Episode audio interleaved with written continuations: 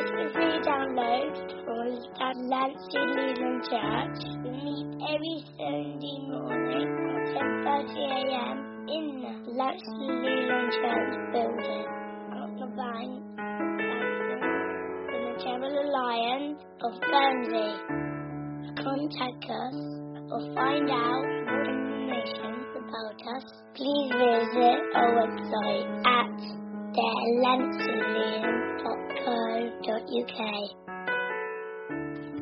Joel chapter 2, uh, verse 25. I'm reading from the King James Version, which I tend not to do very often, but uh, thought it'd be holy today.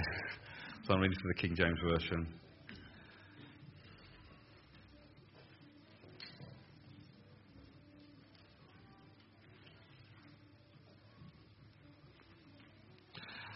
I don't know about you, but uh, I don't know. You, if you've got a life verse. I mean, certain verses are almost life verses. I mean, verses that kind of stay with you, or verses that are really, really almost part of your life, really. Verses that you go back over, and, and kind of verses that are kind of help shape your destiny and your, your, your, your direction in life. And this is, if you like, this is one of my life verses. This is really one of my life verses.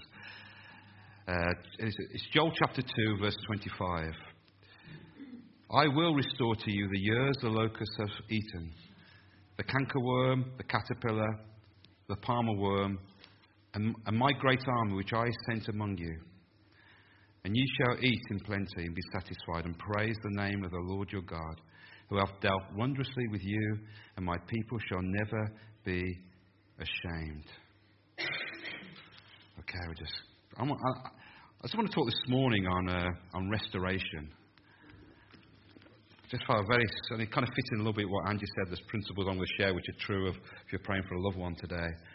Um, this sense of the power of restoration. Look at the book of Joel, really, it's kind of split up into, into three sections, really. First chapter deals with desolation and all the kind of all that took place there. Chapter two really is about restoration. Chapter three is all about judgment. And I want us to sort of, if you like, uh, just look at to begin with at, at the descriptions. That's annoying. I, I closed my, I closed, I closed, and now going to find the chapter again. Uh, why did I do that for? That was kind of a bit stupid. But as you look at, uh, the, I want to look at the, the various descriptions of, of the locusts that are described right there. Because you'll see there's four if you like, there's four different developments or four different stages of the locust. And you see, you, see four, four, if you like, four different descriptions or four stages of development.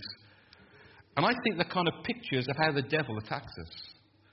They're incredibly, if you like, descriptive of how the devil attacks our lives. And so you're going to see how, through these various descriptions, the developments of the locust, that it shows you a little bit of how the devil will attack and try to rob from us different things in life.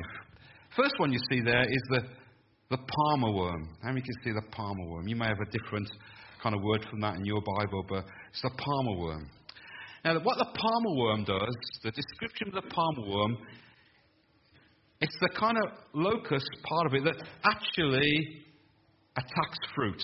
That's what a palmer worm. The palmer worm will attack and target fruit.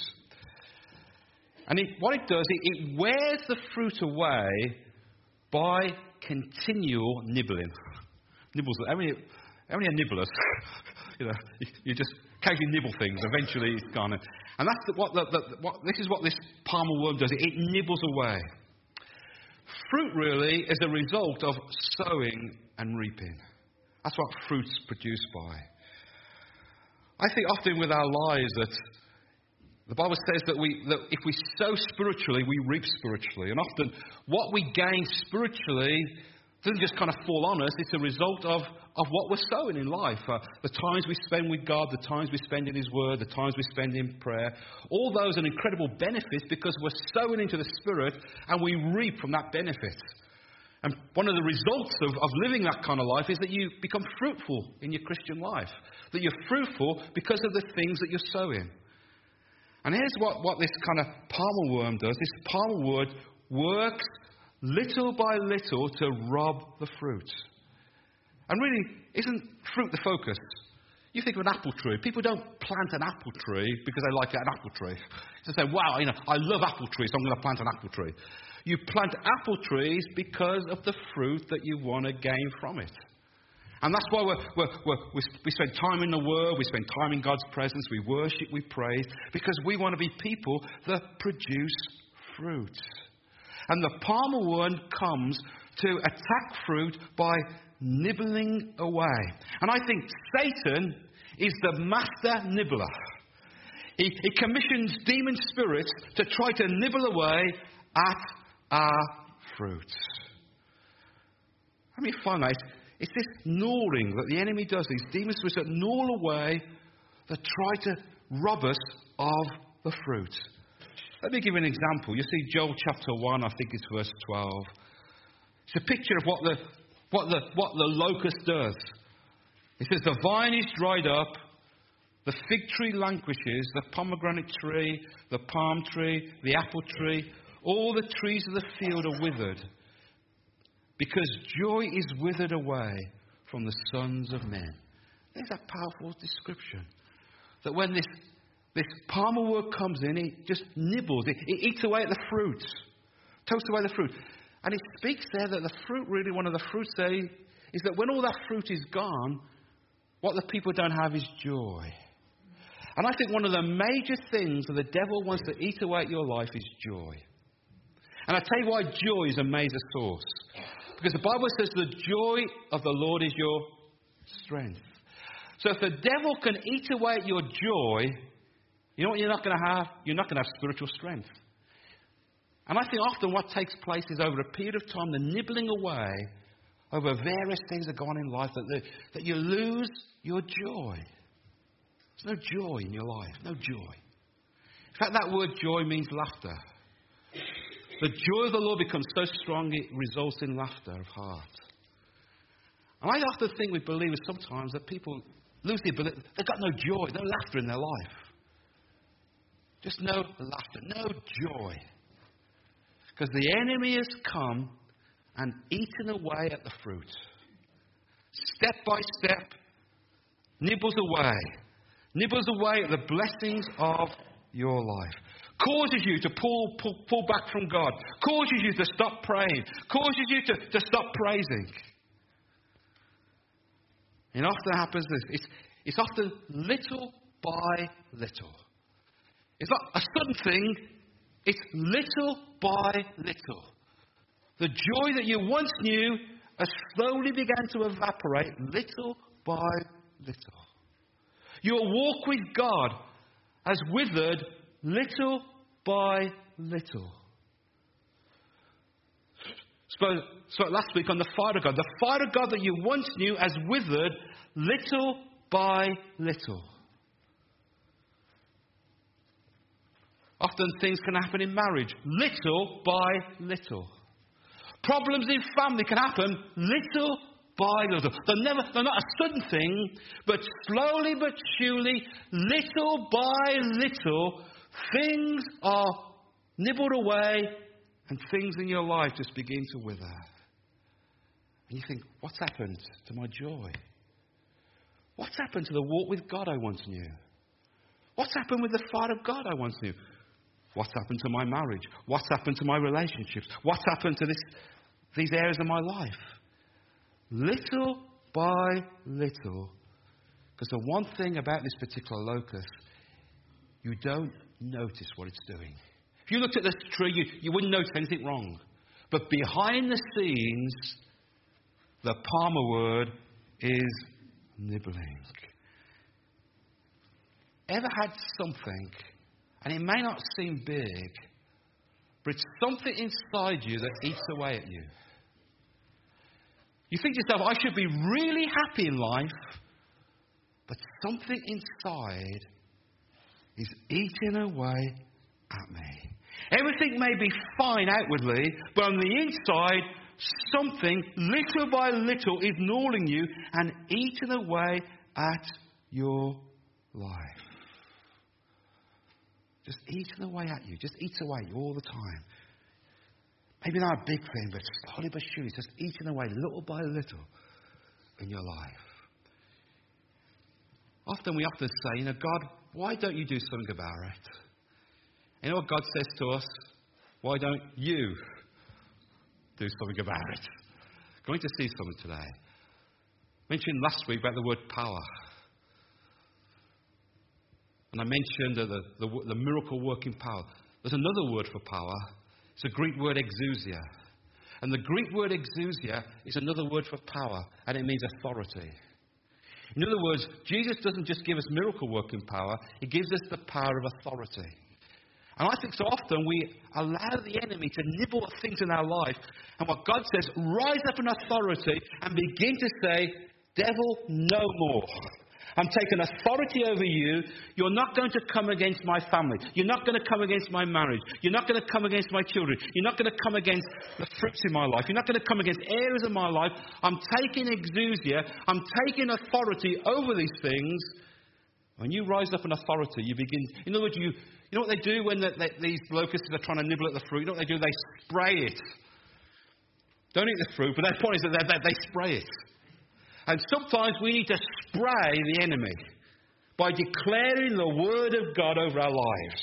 We begin to declare what God has said, and we declare it, we spray the enemy out of those situations. Can you say amen? There's the next one.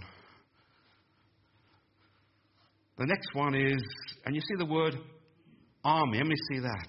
This army. It, it, in other words, the locust is described as an army. It's, it's a military word because when locusts attack something, they don't just come in singles. There are millions and millions of locusts that come.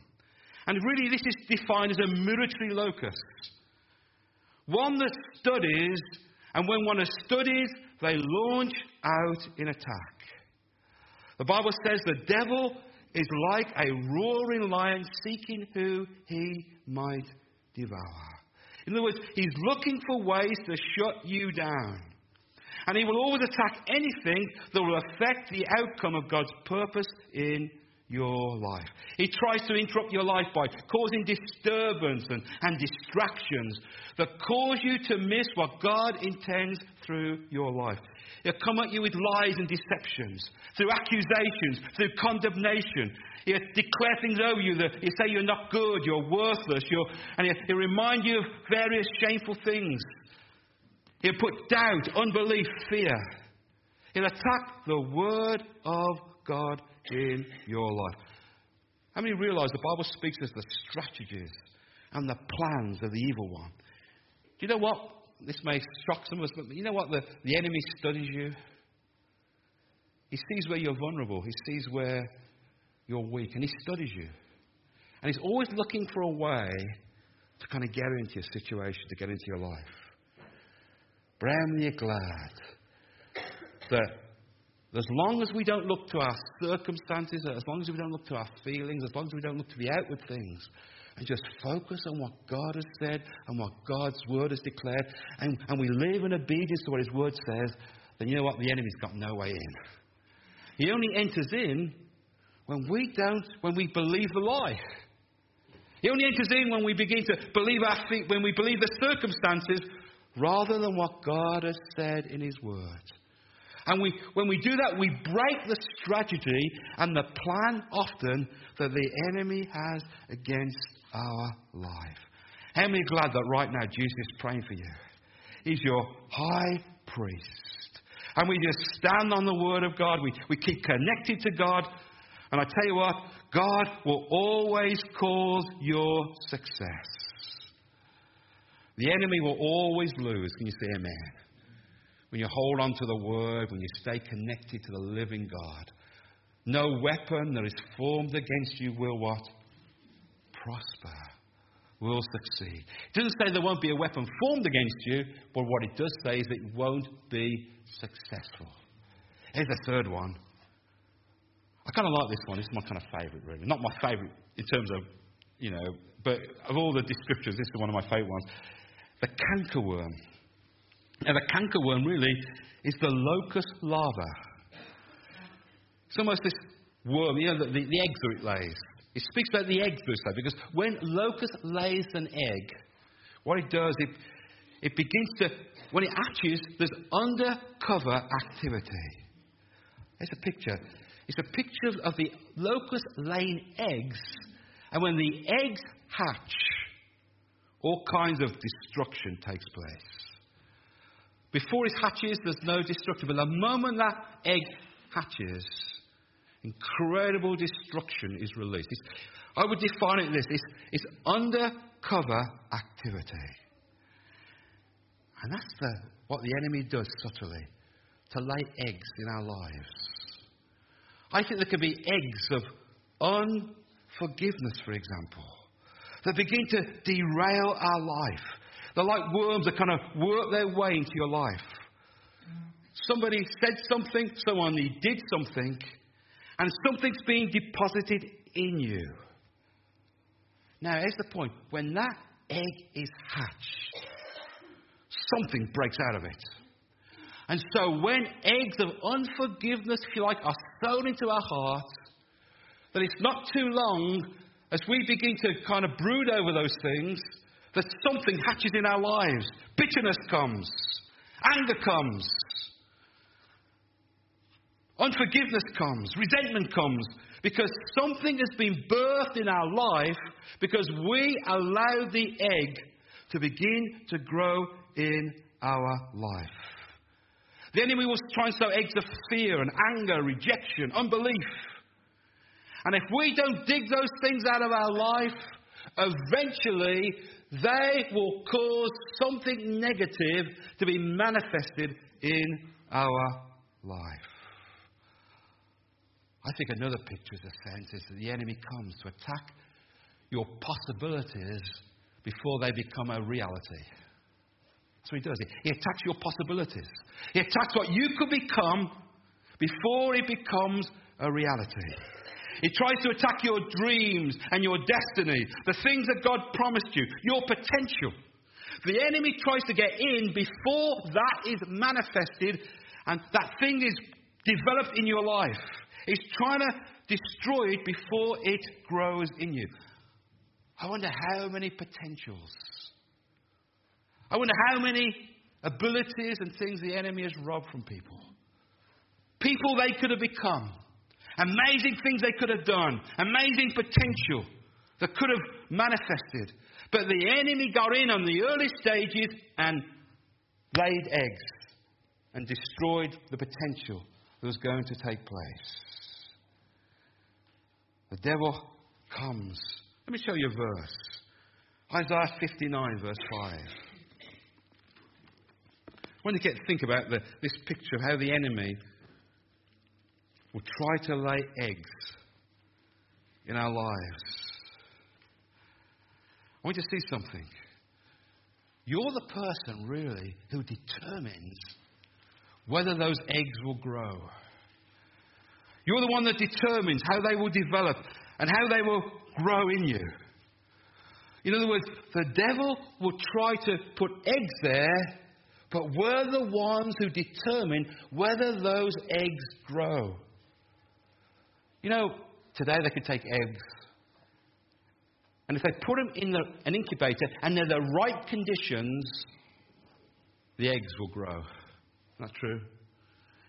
And here's the point the enemy will sow eggs into our life. And if we allow him to have the right conditions, then the thing's going to burst forth in our life. Let me show you a verse here Isaiah 59. Isaiah 59, verse 5. They hatch vipers' eggs and weave the spider's web. He who eats the eggs of their eggs dies. From that which is crushed, a viper breaks out. Now, those of you who are parents, you know what, the worst things is? Ever seen that sometimes and your children start scratching their head? Remember those days, you know? And oh, you, oh, you have a quick look and you notice. How many remember those days? Yeah, that's a, not Richard for sure, but, but, but you know, but you find me funny. You say, oh, and you just, and you just realise something kind of moves, and, and you realise the eggs are there. You know, I'm, what I'm talking about. There's all the comb and all the stuff to kind of get rid of that. And I think in life, there's real tra- tra- If you see people who've got them, who actually fall into all kinds of things, all kinds of sinful things in life, how many realize it doesn't just happen overnight? It doesn't just happen. It doesn't just one night people wake up and do it. I think what happens is the devil is patient. There's a process. There's a progress. There's a, there's a process, a progress. In other words, the enemy plants thoughts into our mind and he'll wait to see if they hatch. And here's the point we have got to dig out those thoughts before they grow in our lives. Is that true? Bible says, bring down, cast down every vain thought and every vain imagination. Take those thoughts captive. Don't allow those things to grow and develop in your life. Thoughts of negativity, thoughts about people, lustful thoughts, wrong thoughts about God. If we dwell on them, eventually they will begin to act, hatch, and we will begin to act on them. Refuse to receive them and refuse to allow them to grow and develop in your life. You cast, pull down those thoughts. Any thought that is contrary to what God has said about your life and who you are, you pull those things down and refuse to allow them to grow and develop in your life. Here's the next, the, the, the fourth thing before I move on to the, restor- the good part, the restoration part. He speaks about the caterpillar. And that really is a description of the locust that is fully grown, that comes in its millions. And notice stages. See, what the cankerworm didn't eat, the other, and it goes on because whatever is left over, the other particular part of the locust begins to eat. And here's the final one. In other words, this eats whatever is left over. See, I want to tell you today that the devil comes to, Jesus says that when the devil comes, and he comes in stages, he comes to kill, he comes to steal, and he comes to destroy. Look at Joel chapter 1, verse 8, because this is what the major thing that the enemy's after. This is what he wants to steal above all else in your life. Joel chapter 1 and verse 8. Lament like a virgin girded with sackcloth for the husband of a youth. The grain offering, the drink offering has been cut off from the house of the Lord. Priests mourn who minister to the Lord. This picture of the virgin, really, who loses the bridegroom that she's about to, that she's about to get married to. It's a picture of what the devil wants to do, really. The locust ultimately comes to destroy intimacy with God. He knows that above all else that he can destroy a lot of other things in your life. But if he can rob you of intimacy with God, then really nothing else is going to work in your life. When you realize that. And so the major focus he's after is your, your intimacy, your walk with God. Because when, the, when, your, when your intimacy with God is destroyed, then you're cut off from the joy. You're cut off from your source. You're cut off from your connection. You're cut off from the strength. You're cut off from the ability. And I think God wants that cry of our hearts. Oh, that we would know Him. Oh, that we would know His presence. Oh, that we'd know His embrace. Oh, that we would know His breath upon our faces. And the enemy wants to rob you of intimacy and closeness of God. Because if he can, if he can rob you of your source, then nothing else is going to work. And you realize that? Nothing else. Nothing else will really come together if our walk and our intimacy with God has been robbed away. And so this locust comes, to, and there's lots of other things being robbed. You're losing your joy, you're losing your fruit, but ultimately the final one is to come and to destroy you and rob you of your walk and your intimacy with God. Many are glad for the promise? I will, says the Lord, no matter what comes against your life, all these various attacks in your life, I will restore to you the years the locust has stolen. Are glad for that verse? Notice this.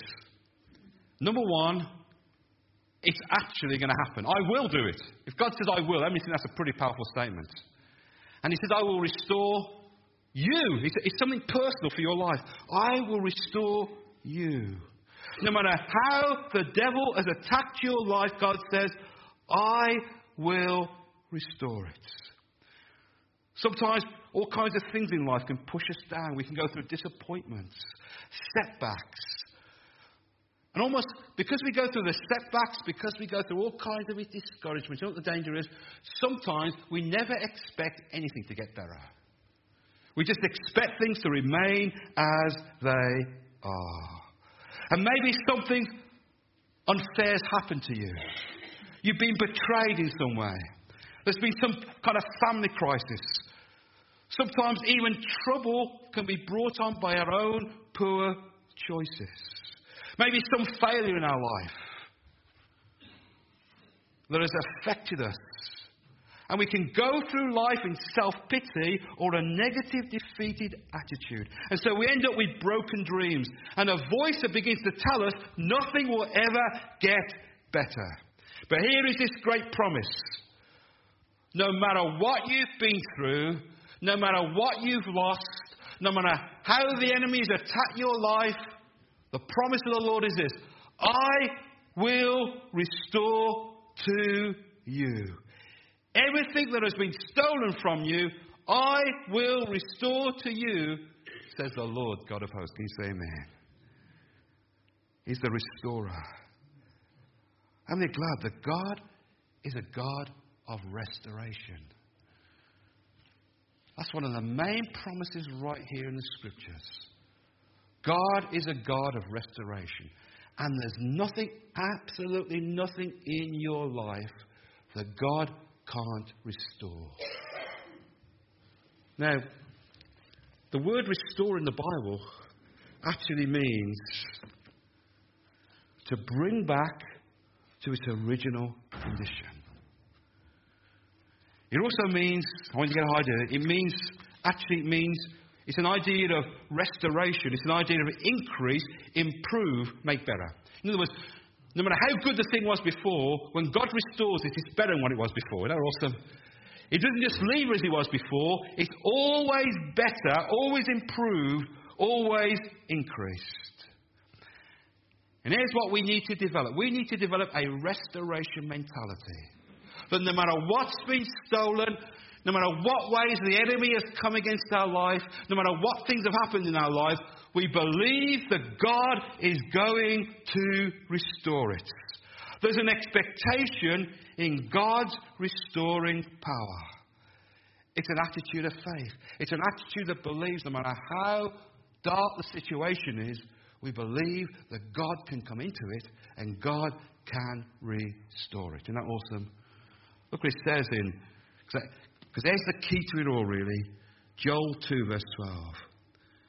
Now, therefore, says the Lord, turn to me with all your heart, with fasting, with weeping, and with mourning. So rend your heart and not your garments. Return to the Lord your God. He's gracious and merciful, slow to anger, of great kindness, and he relents from doing harm.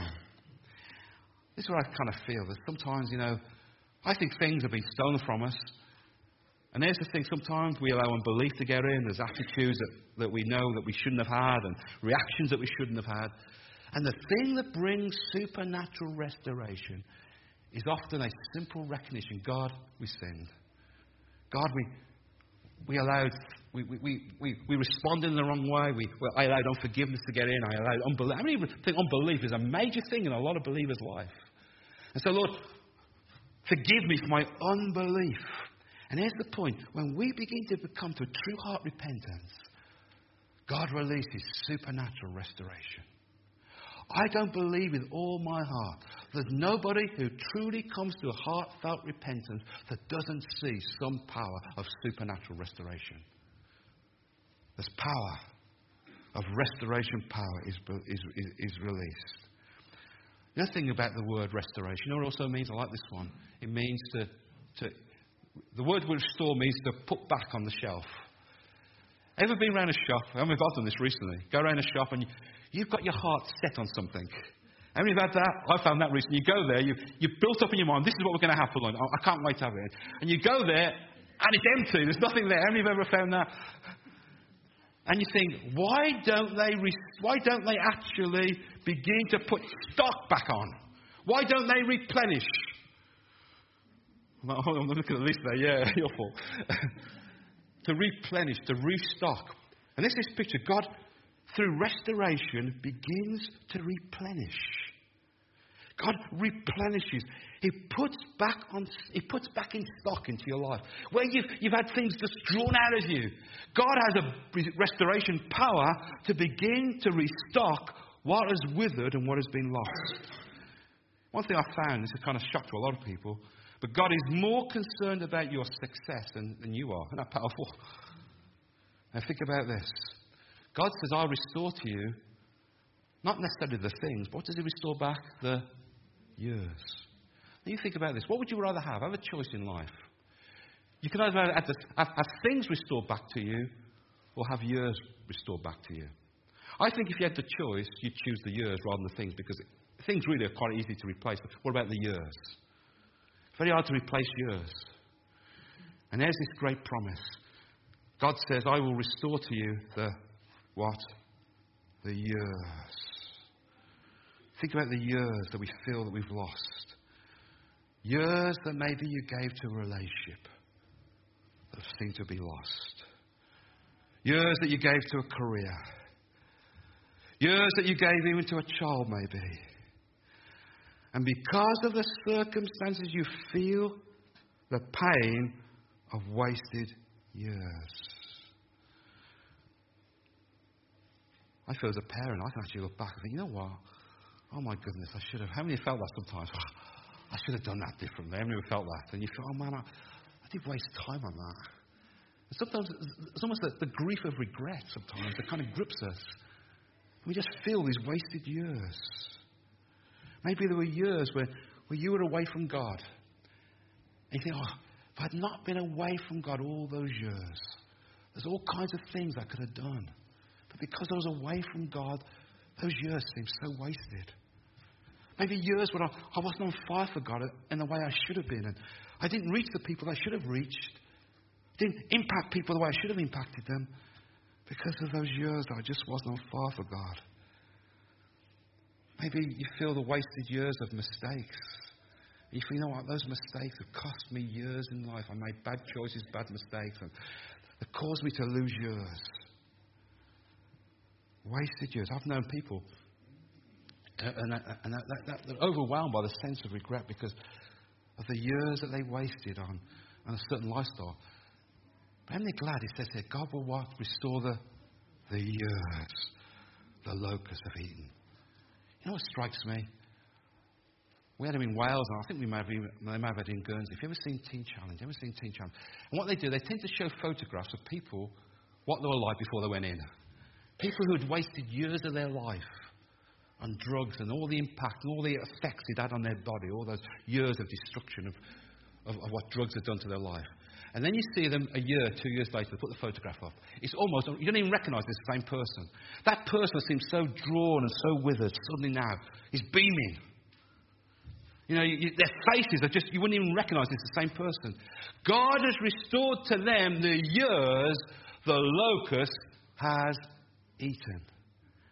And here's the thing I love that God can do that for us. How does He do it? How many realize that God is a God of acceleration? God can do in a moment that we could take a lifetime to do. And what God does, He begins to accelerate things in your life. And things that maybe have taken years before, suddenly God begins to bring them back in a moment. He accelerates things. Things are accelerated. And God takes all those all the brokenness, all the pain of those years, you know what He begins to do? He begins to use them. Because the Bible says He takes the ashes and He makes something what beautiful from it. He makes beauty from ashes. There's nothing in your life that God can't use and make it something amazing and awesome. Because He's the God of what? Restoration. Let me close by this. Go with me to book of Job. Let me kind of land it. So much more I could say with that, but let me just land this this way due to time. Job 42. How many believe that Job went through a pretty tough time? Man, he lost everything. You think you lost some things? He lost everything, man. He was, literally had nothing left. Everything in his life was stolen. And the Bible says it was Satan who attacked him and stole all those things from his life. And he had some wonderful friends who came to really encourage him and make him feel better about himself. No. They're the kind of friends that you probably wouldn't need. I love to see that because chapter 42 really is really a chapter of restoration. God restoring the years that Job lost. We don't know how many the years were, but look at the restoration. I just look at the restoration. There's the, there's the first thing in verse 5. Here's Job. He says, I've heard of you by the hearing of your ear, but now my eyes see you. Therefore I abhor myself and repent in dust and ashes. Here's the first thing that was restored back to him. He began to have a true view of God. I think the danger is in life that when we go through hard experiences, we tend to, it causes us to have a distorted view of God. You can't measure God by their negative experiences in life. I see so many people, their view of God is the negative the experiences they have of God. That's how they view God because of negative experiences. You can't bring God down to your negative experiences. But I think you've got to allow God's word to raise you up into that level. Don't allow negative experiences to, to distort your view of God. And Job, through all that, began to develop a distorted view of God. And suddenly, when he sees God, he says, You know what? I've had a totally wrong concept of God. In other words, I think the view you have of God is the most important thing about you. The way you see God. If you have a, a distorted view of God, it's going to affect everything you do in life. But God restores a correct view, a correct picture of God. Here's the second thing. Verse 10 says, And the Lord restored Job's losses. now, notice this, he had to pray for his friends, which would have been a good challenge. But indeed, the Lord gave Job twice as much as he had before. So God restored freedom back to him. God restored double what he lost. As you read that through, all that he lost, God restored to him double what he lost. And in verse 11, he speaks about how his reputation was restored back to him. Now, let me close with this, because this is, to me, this is amazing. This is absolutely awesome. And you may remember that during his time where the enemy attacked him, all his children died. I remember that story. And there's the incredible thing God restored to him the children. I want you to notice, particularly, the names of the daughters.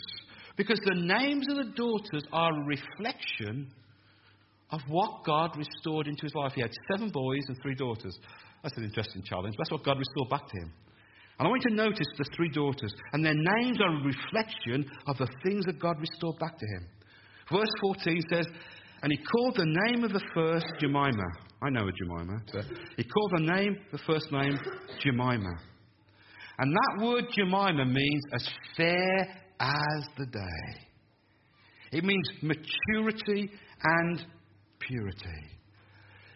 In other words, she had a beautiful, sweet spirit. And I think here's the challenge we have we can either become bitter or we can become sweeter. Some say today refuse to become bitter, but allow the things you go through in life to make you sweeter. The next name there, so God restored sweetness to him. Keziah is the next name. And the word Keziah means, it's actually taken from a, from a flower, the castor flower. Which means, and I love this, a sweet fragrance, a sweet aroma. In other words, it's a picture of somebody that goes through brokenness and out of the brokenness comes an incredible, beautiful sweetness. And God begins to use what you've been through to bring a fragrance to somebody else. Is that true? So, the greatest people who are going to ever help you in life are people who've been through the most hardest, toughest, broken situations in life. And they become almost a sweet, savouring fragrance to you. You know why that is? Because you know they've been through it and they've come out the other end. And because of that, it's like a sweet smelling savour that encourages you in life. I can think of people like that who, who are an encouragement in life of how they've come through in life. It's also that particular flow was used in, in various anointings, and it was, it was used for a total dedication to God. In other words, what someone has been through, there becomes a new abandonment to Christ. The third name, I probably won't pronounce it right, but stay with me. It's the word Karen. Karen. And the word Karen there means, it means a, a hollowed container. It's the same word that was used for Moses' face shining. And there's this beautiful picture that sometimes we go through things in life, and when God restores us, we become a vessel, a carrier of God's glory. We begin to reveal, we begin to demonstrate, we begin to release a greater level of God's glory. And that word there is Karen Hapuch. I don't know what that is. I think it's pronounced Hapuch, wherever it's pronounced by. But that actually means it was the paint that was used in a woman's eyes to make her sparkle. That's really weird. That's also. So there's this picture. Get a hold of it. It's amazing. It actually means to, to make a woman's eyes sparkle. If you look at actually in the Hebrew, you know what actually means in the Hebrew? Fire in your eyes. The Bible says that Jesus, he was a burning fire in his eyes. It's almost that when we go through the things of life, that when God restores, he leaves you with an incredible fire that burns in your eyes. And I'm so glad today. I'm glad that God is a God of restoration. I want you to get a hold of your life today. So whatever you feel the enemy has come against you in the various aspects of your life, begin to believe today that our God is a God of restoration.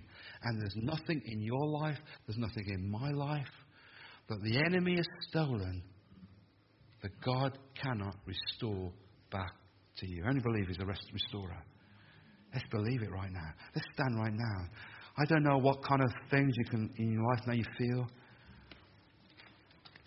But let's begin. You know what it says in Isaiah? It says, declare. God, rest- and it actually speaks about restore, restore, restore. And I want you to look at things right now in your life that you feel the enemy has stolen. And I'd encourage you now, begin to declare over those things. Restore, restore, restore. Begin to see it in your mind's eye. And begin to declare right now restore, restore, restore. Whatever you feel right now in your heart the enemy has stolen, I want to tell you that though the enemy comes to steal, the Bible says that Jesus has come that you might have life and you might have it more abundantly. And anything that robs you of abundant life, Jesus comes to restore back to you. So why don't you now, in that situation, Lord, today, I'm believing you for restoration. I'm believing you, Lord, that you can restore that back to me. Even my mistakes, even my bad choices, even my failings, God can still restore it. Can you say amen? I think the enemy wants to condemn you right now and make you feel that because that maybe was a mistake you made, that that can't be restored back to you. And that's a, a lie from the enemy. There's nothing God can't restore. Even our bad mistakes, He can restore. Even our bad choices, He can restore. The things that other people have come against us with, He can restore back. It's just believing that God can restore. He's a restorer of every single area and sphere of your life right now, wherever it is. Just begin to declare that now. Say, Lord, today, I'm asking you for restoration in my life. I don't deserve it, I don't earn it. But Lord, by your grace and your power, God, would you restore back to me what the enemy has stolen, little by little, moment by moment. But Lord, I see the enemy has stolen, and I'm claiming back. In fact, the Bible says if you catch the thief, you can demand three times the money back that he stole. Believe God for double restitution in your life right now. Say, Lord, today you restore. You restore, you restore, you restore. You're the God of restoration. Father God, today we lift our hearts to you. And I just want to thank you today that you are the God of incredible restoration. Thank you today. There's nothing that you can't take. No, there's nothing broken in our life that today, Father, you can't repair. Nothing that we've lost that you can't return back to us. Nothing that has been stolen from our life that, Lord, that you don't restore back. And we're crying out to you today for restoration, Lord. We believe you today in faith that you are a God of restoration. We believe with all our hearts today, Lord. There's nothing in our life that you can't restore back to us. And today, Lord, we put our faith in you. We believe you. I believe you, Lord, for, for restoration. We said earlier, Lord, we believe in you for, for our children. We're believing for restoration for children who have wandered from you, Lord. We're believing you for relationships to be restored. We're believing you for marriages to be restored. We're believing you for finance to be restored. We're believing you for, for, for, for the broken things in our life to be restored. We're believing you in every sphere, in every dimension of our life. We're believing you for restoration. Thank you, Lord, today that you restore even the years that we feel that we've lost, years that we feel that we've wasted. And I pray today for a spirit of acceleration to fall, that you'd accelerate things in people's lives today, Father. You'd accelerate restoration, Lord. Lord, I pray that, Lord, you would do in a moment that, Lord, we would never be able to do in a lifetime. Because you're the God who restores the years back that the enemy has stolen. Lord, we realize he's a thief. But we thank you that you are a greater restorer. And so, Lord, we proclaim, we declare, we thank you. We worship you today, the God of restoration. We thank you for your restoring power. In Jesus' mighty name. Thank you for listening to this free download from Delancey Elim Church. For more downloads or to contact us, please visit our website at delanceyelim.co.uk.